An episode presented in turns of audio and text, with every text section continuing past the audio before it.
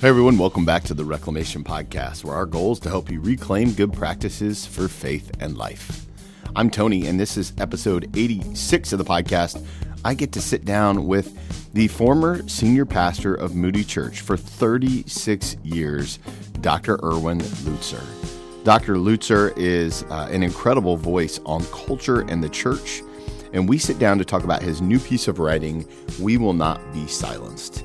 As we end 2020, I believe this is one of those important dialogues that needs to happen in the life of the church about why and how we stand up uh, for Christianity against the culture, and how culture versus Christianity has become a series of attacks that we can no longer just stand idly by. It really is a different way of thinking that Dr. Lutzer brings into the dialogue, but I do think it's important for so many of us as we stand in strength and faith.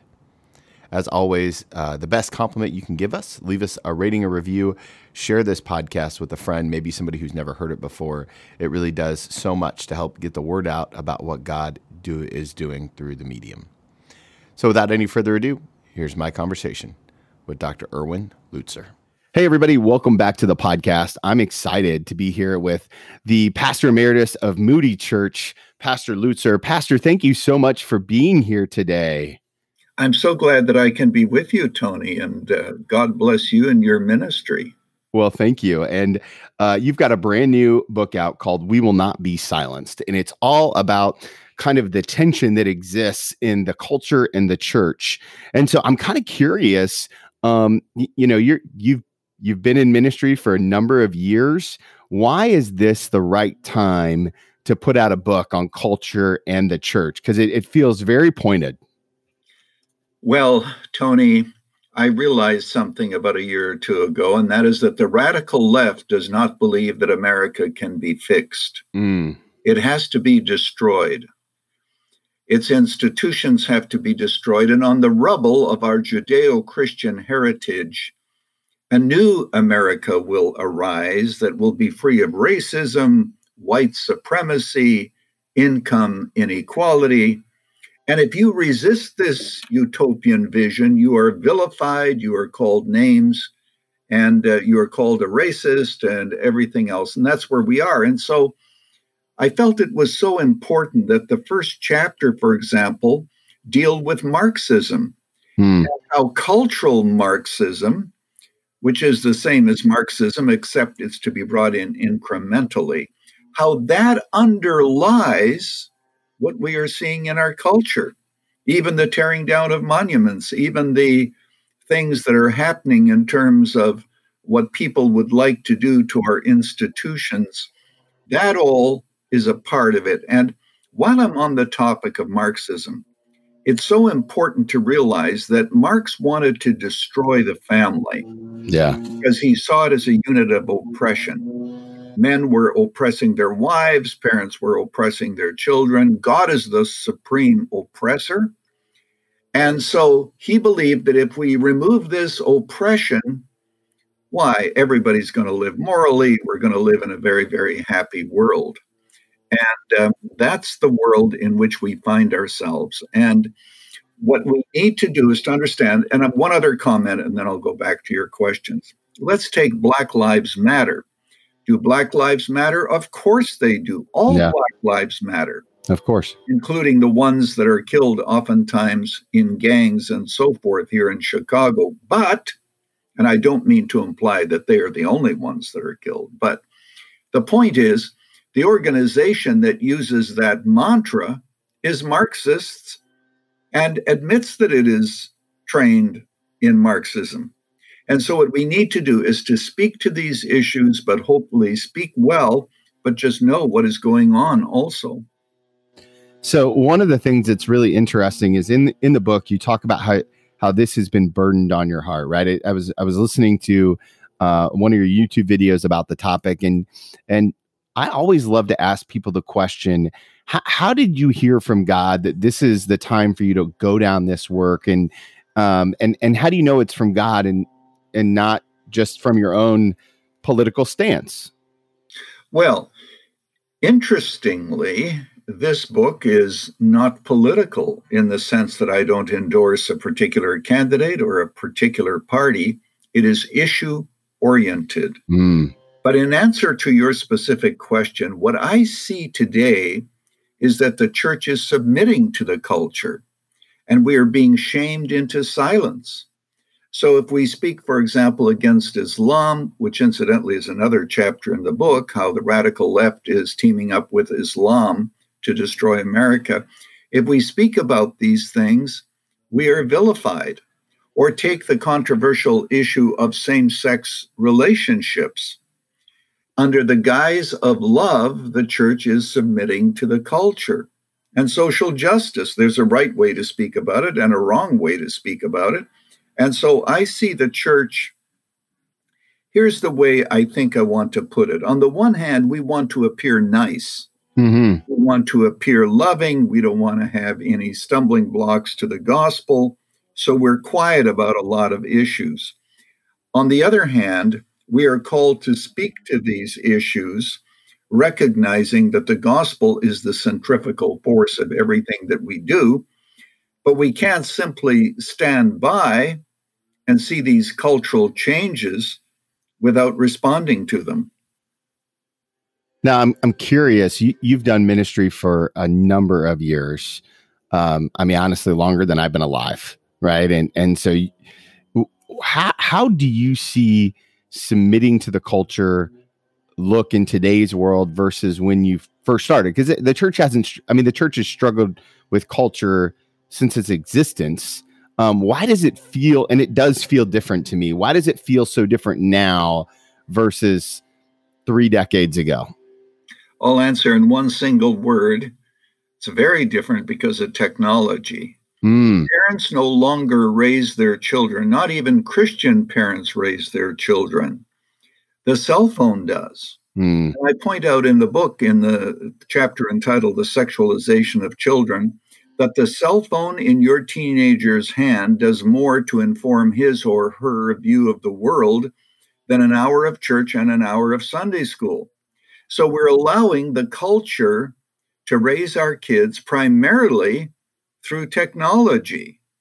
And what we must do is to recognize that and to, uh, you know, parents have an awesome responsibility here because the power of technology, it is instantly addictive. Yeah. And even the rage that we see today, how if you take a particular stand, you are vilified. The internet is being used for that. I know that the internet is being used for good, but Tony, I think on balance, it is being used for the devil. It is mm. almost as if the devil says, This is my territory, and I stand here.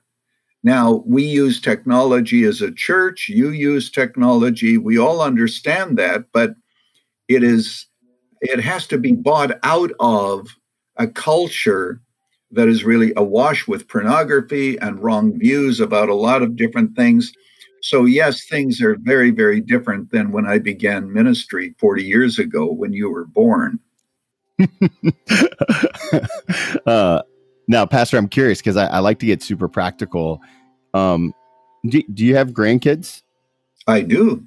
So, h- how do you, um, as as their as their grandfather and as uh, the patriarch of your family, how, how are you and your kids managing this because I, I know I've, so I've got three kids. I got a 15 year old, um, a 10 year old, and an eight year old, and they're doing virtual school now. And so they're, I mean, they are literally in front of a screen, uh, oftentimes for six, seven hours a day.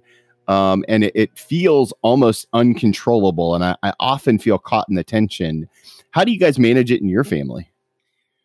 Well, we have uh, three daughters they're married, thankfully, to Christian men, so our grandchildren are being raised in the nurture and the admonition of the Lord.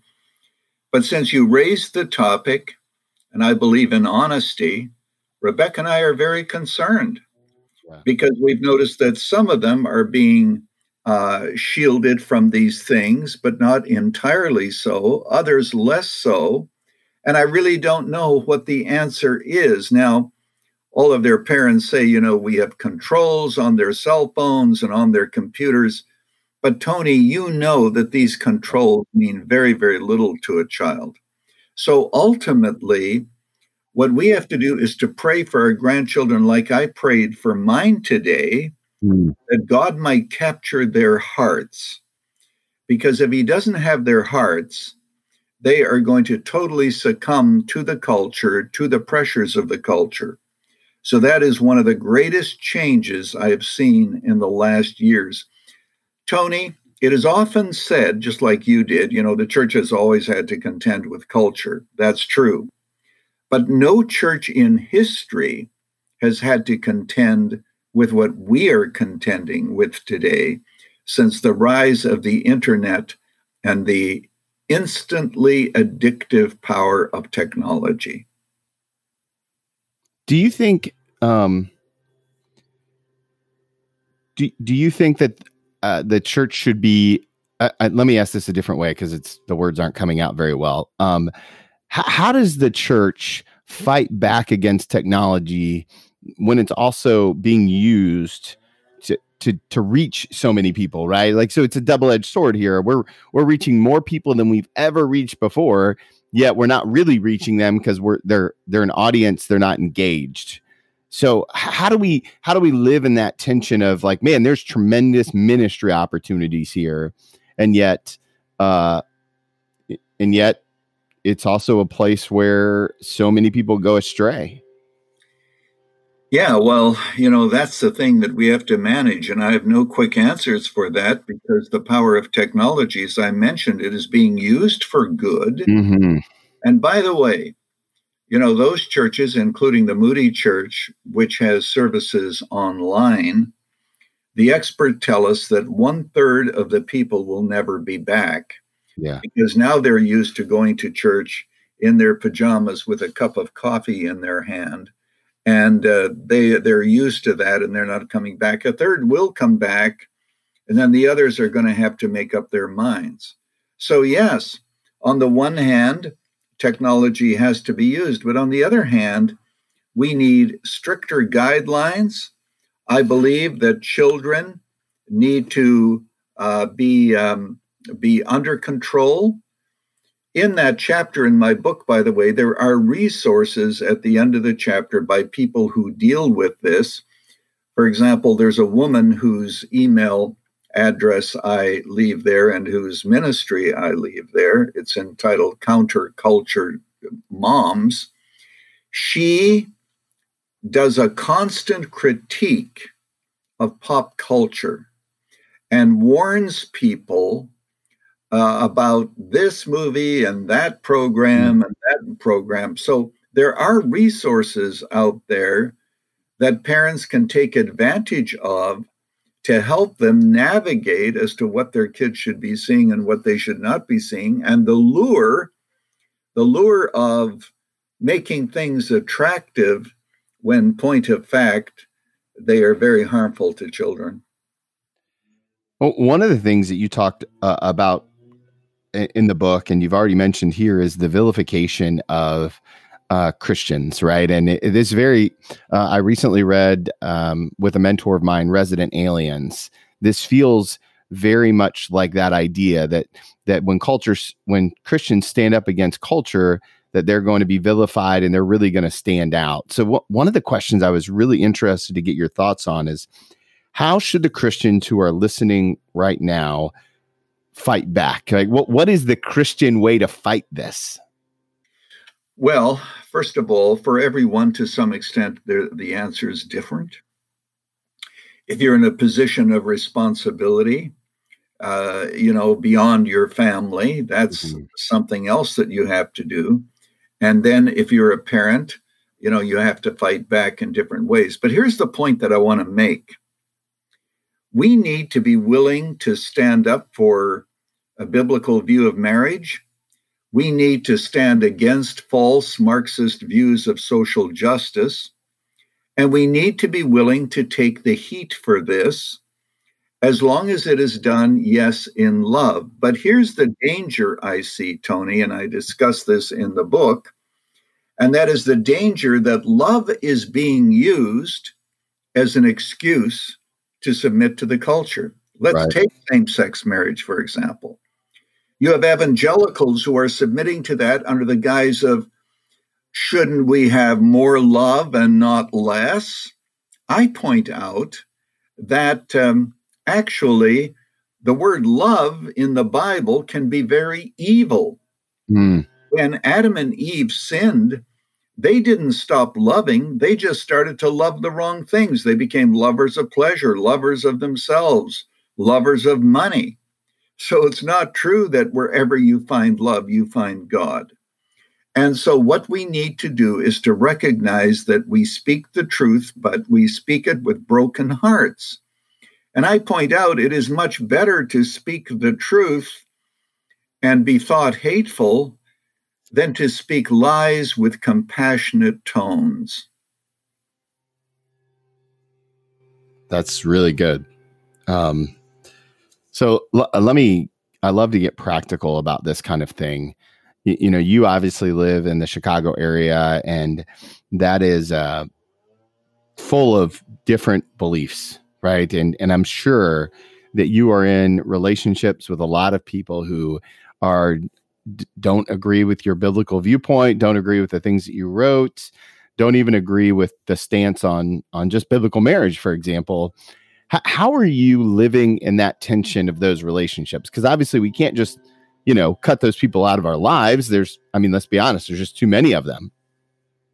Well, I no longer am the pastor of Moody Church. I'm the pastor emeritus, and Moody Church has a new pastor, thankfully. His name is Philip Miller, and I think he's going to do a very good job. Mm-hmm. But here's the point that I want to make how do we relate to them? In the book, I say this we can be welcoming, but not affirming. In other words, we say to the community, everyone is welcome but that does not mean that we affirm your lifestyle or your beliefs. But the invitation is to everybody. And we need to be able to live with that kind of tension and move on from there. So some people are going to misunderstand, of course. You know, in today's world, if you don't submit to the LGBTQ culture, you're a hater. But that's the price of following Jesus. Mm. And you know, Tony, I point out in the book that historically, the church has always been vilified for its beliefs, and it's always been an island of righteousness in a sea of paganism. And you know, the last chapter is entitled Strengthen What Remains. In that chapter, I talk about Jesus speaking to the church in Sardis. The problem with the church in Sardis is it no longer saw the world as its enemy so it had submitted to the culture. And Jesus said, strengthen what remains, because later on in the letter, he says, but you still have some people in Sardis, in the church, who walk with me in light, for they are worthy. So, listening today to this podcast, there are many people in churches that seem to have submitted to the culture, but there's also many strong Christians who are saying that we want to be among those who are not submitting to the culture. And um, we have to take the heat. And you look at martyrdom, you look at all of the history of the church, it has been full of heroes who refused to be quiet instead of being shamed into silence.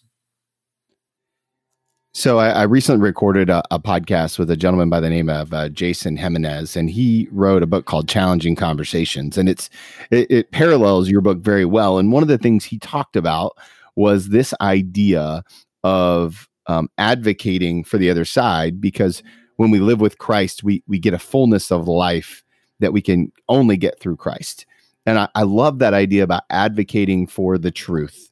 Um, h- how are some of the ways that in the community that you live in, specifically with maybe your your non-Christian friends or some of your uh, your your marginalized Christians, new Christians. How are you advocating to bring them into this kind of countercultural uh, reality as opposed to to what we see on the media?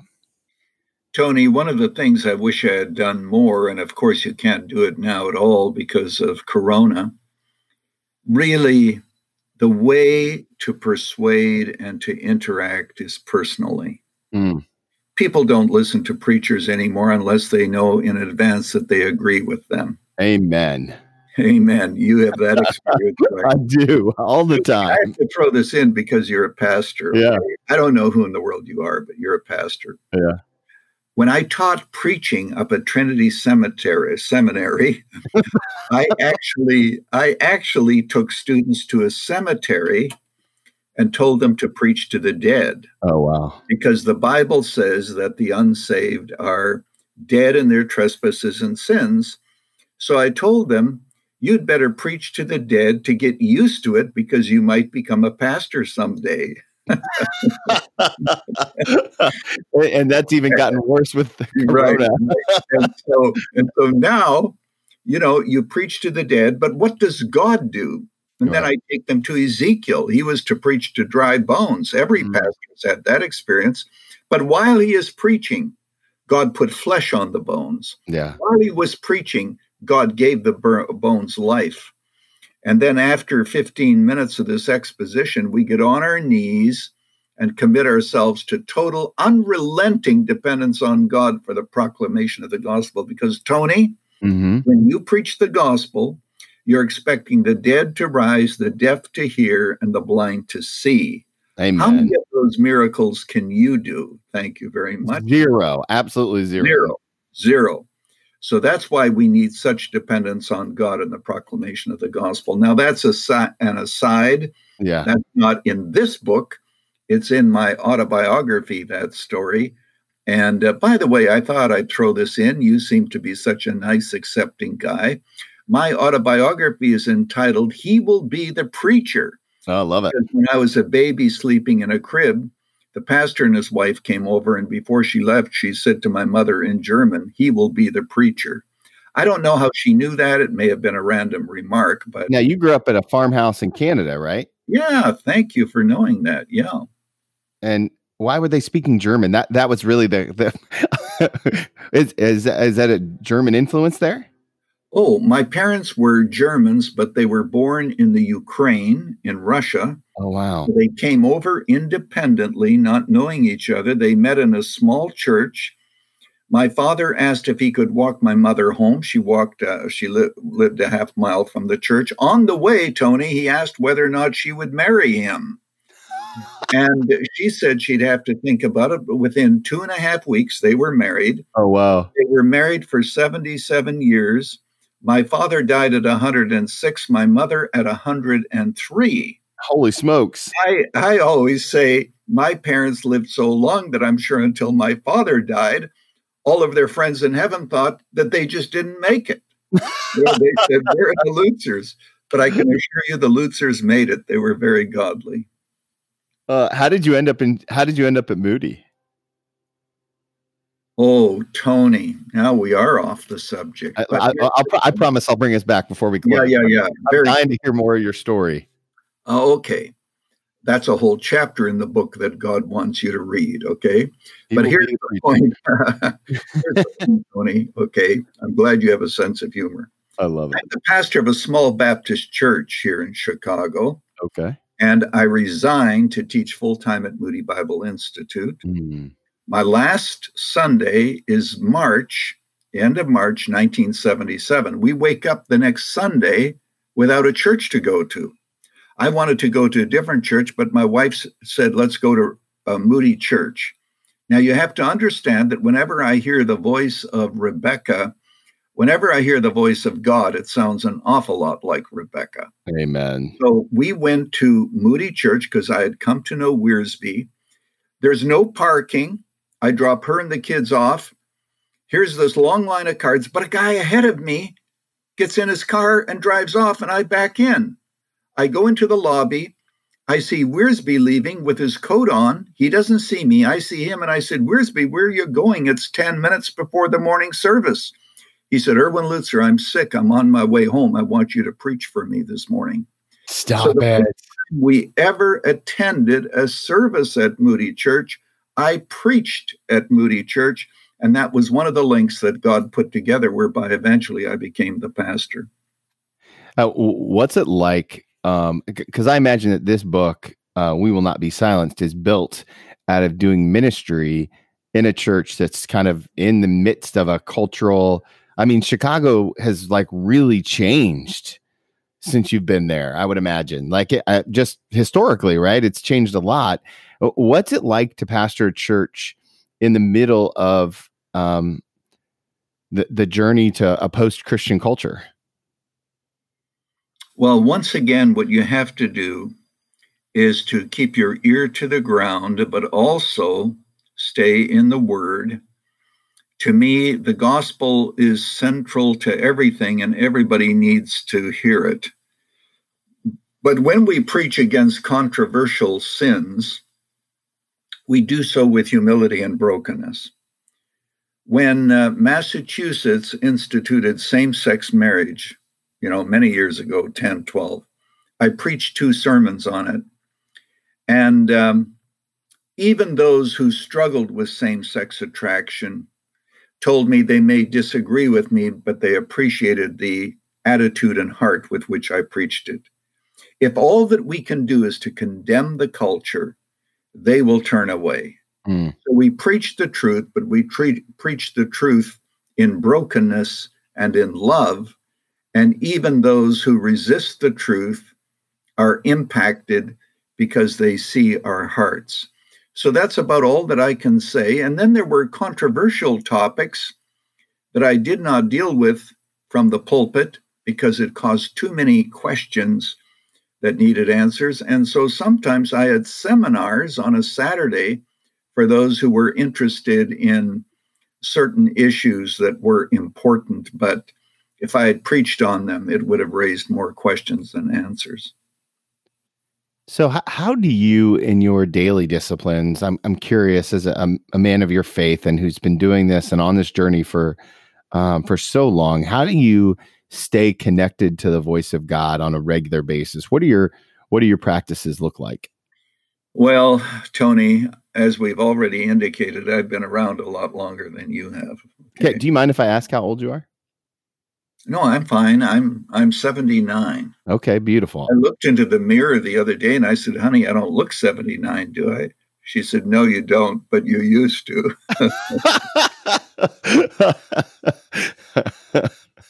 so here's the point. Here's the point, Tony. And I hope that this registers with you. Mm-hmm. I spend a lot less time asking God for things and much more time just worshiping Him. Almost every morning, well, every morning, virtually, including this one, before I roll out of bed, I say, God, glorify yourself in my life today at my mm. expense. Then this morning, I did get on my face before the Lord, and I quoted a verse that I quote almost every morning I will bless the Lord at all times, his praise shall continually be in my mouth. And I quote scripture to God and tell him that I'm going to worship him even though I don't understand his ways. Mm. Have you ever noticed that God doesn't do what we think he should? Amen. And what we need to do is to let him be God. We're in a very interesting political moment, okay? And I've always believed and taught that God is Lord of the nations. Now, we play a role too because there's a convergence between the human will and and our democracy and who rules, but ultimately God is in charge. And I'm not going to change that just because we're living at a time of political wrangling and disagreement and all those other things. So I say to your audience that, um, and by the way, I wrote a blog, which you probably didn't read, and um, it's it's entitled an admonition to the church at this cultural or political moment. And what i say there tony is that we have deeply rooted political differences but if we are believers we need to emphasize what we agree on and not divide over our political divide mm. I make the astounding statement that God actually saves some Democrats and he saves some Republicans too. And we need to recognize that. Yeah. And so we hold on to our differences, but at the same time, over Thanksgiving, over Christmas, let's not tell our relatives that they voted wrong because in America, people have the right to be mm. wrong, right? So, what we need to do is to exalt Christ above all other things. As we head into the next season, right? And anytime there's change in political power, what is the church's, um, what are some things that, that Christians can do to usher in unity in the nation that we live in because I, I feel like um, the culture is divisive and I feel like the the political landscape is divisive and even the evangelical and um, more progressive churches like I feel like the the I feels like the divide is getting bigger and bigger every day and it when when I look at a lot of my friends who are pastors and we're you know we believe different things it feels like we're getting further and further apart which just feels so um, in opposition to what God's called us to, how, how does the individual who's listening to this podcast on their treadmill or on their, you know, on their walk or maybe they're raking leaves or whatever, how do they, how do they fight for unity in the church and in their community? Once again, I think it comes down to the individual. You meet with these pastors, you discuss your differences. They have their point of view, you have, the, have theirs, uh, you have your own point of view but you agree now to exalt Christ. I had a friend who worked in Jerusalem and tried to get Messianic Jews and Christian Arabs in the same room. But he said when they were in the same room, the agreement was they would not discuss their differences. They would simply worship Jesus together. And the reason is because if you get into the issue of, issue of who owns the land and uh, you know whether or not the Israelis are treating the Palestinians fairly and so forth, you're in a no-win argument. These are arguments in which facts really don't matter that much on either side. Mm. So there are times I think where we simply have to avoid those differences and say, look, let's worship Jesus together and um, and put up with each other. Do you find that most Christians are just a, avoiding the conversation altogether? I, I, how can we uh, how can we encourage Christians to go into these difficult spaces? Well, one of the things we could do, Tony, is have them read my new book. I, I, would I, actually I would suggest not reading it by yourself. That would be my suggestion. Is I've now um, skimmed through or read most of the book, I will tell you that the that this is some heavy lifting. That this isn't um, this isn't a coffee table book, right? This is a this is a I've got man, I really got to think when you dive into the the sexualization of the children and and critical race theory and like some of these topics are big topics. Um, I, I think I stole your answer, but like the idea is that that diving into that besides diving into the book in groups what are some ways that we can be courageous in the dialogue? You know i just want to say that the subtitle of the book it's entitled we will not be silenced responding courageously to our culture's assault on christianity. Remember the reason i wrote it is because people are being christians are being shamed into silence mm. when our students Christian students go to university, they are probably not talked out of their faith, they are mocked out of their faith. Wow. And so, what we need to do is to speak. And here's something that we need to learn as a church we take the heat. I have a friend who's involved in politics. By the way, as of this podcast, he still does not know whether or not he has won the election, oh, wow. though he thinks he will, because these ballots are being counted for weeks. But um, he's pro life. He's a deeply committed Christian and lives up to his principles in Springfield, Illinois. He's in the uh, state capital. And you should just see how he is vilified. Oh, I bet. and the mockery and the perversion of who he really is. I mean, it is just awful. And I spoke to him two days ago, and he said, Yes, it hurts. But what else is he going to do? He has to endure it. His kids have to endure it at school. They get mocked because of their father. But that's the kind of heat we have to be willing to take. And we in America think that this idea that we can be Christians and live out our Christian life without any pushback, that's an American idea. It's not been true of the church all throughout church history. So uh, I'm I'm kind of curious. I'd be I'm, I'm going to make it a little personal for me. Um, I pastor a United Methodist Church here in Ohio, and our denomination is really struggling with cultural issues and how to do that. And they're looking at possibly sp- splitting in the next year or two. Um, w- when you see denominations going through what our denomination is going through, what are some of the thoughts and, and what are some of the things that you think that those leaders need to hear? Well, first of all, I think that sometimes splits are necessary. Mm. In fact, even the Apostle Paul talks about the fact that there are divisions that have to take place.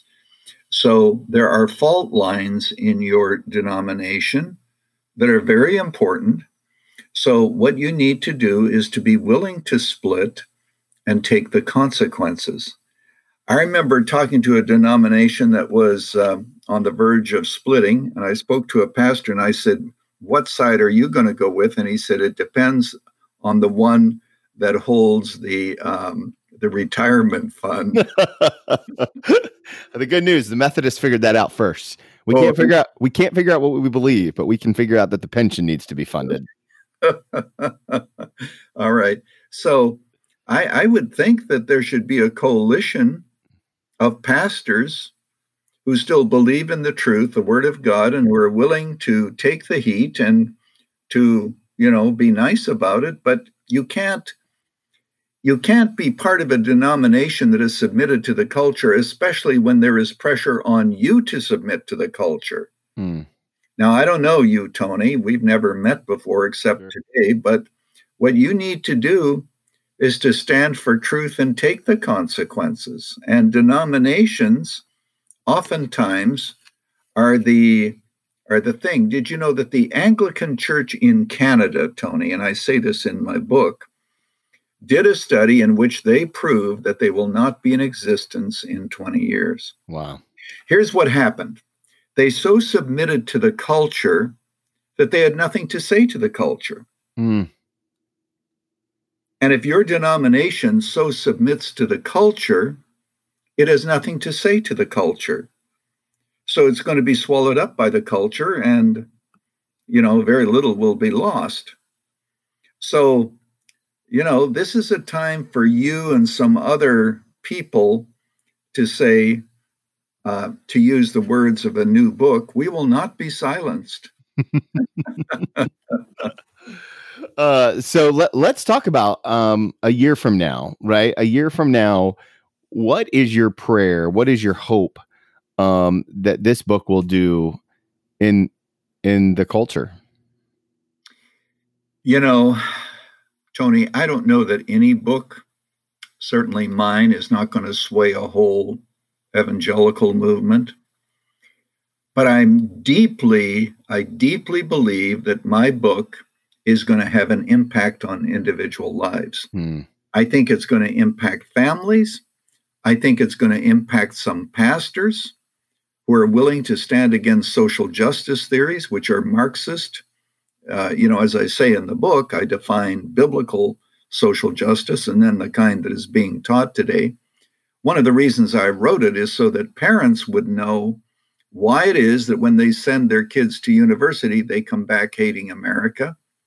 So, how do we speak to this? So, I think it's going to have a great impact more individually yeah. than it is nationally. But uh, I also hope it's going to give parents the courage to stand up for what they believe and to take the consequences and to realize that historically Christians have always had to do that. Pastor, thank you so much for being so incredibly generous with your time today. I still have one more question to ask you, uh, but I know that my listeners are going to want to follow you on the internet or wherever you're posting things. Where where's the best place if they want to get more of your your writing? If they want to pick more copies up of your book or your first book, uh, he will be the preacher, or maybe that's not your first book, but your, the book yeah, yeah, yeah. talked about earlier. Wh- where's the best place for them to to start on this uh, journey to to read more about some of the work that God's called you to? Well, let me talk about this uh, this book first. Of course, it's on Amazon and all. Uh, we will not be silenced, but there are some of your listeners who might want to help us financially, and so they would purchase it from us. They can go to MCM Offer.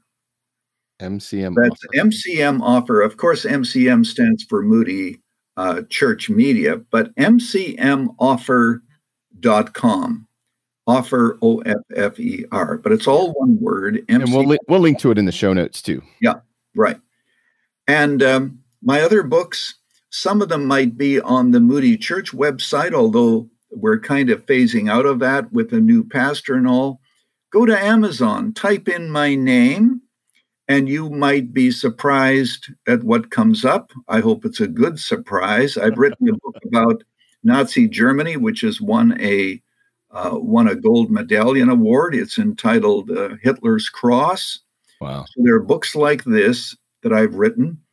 Uh, the Church in Babylon is a book that came out two years ago.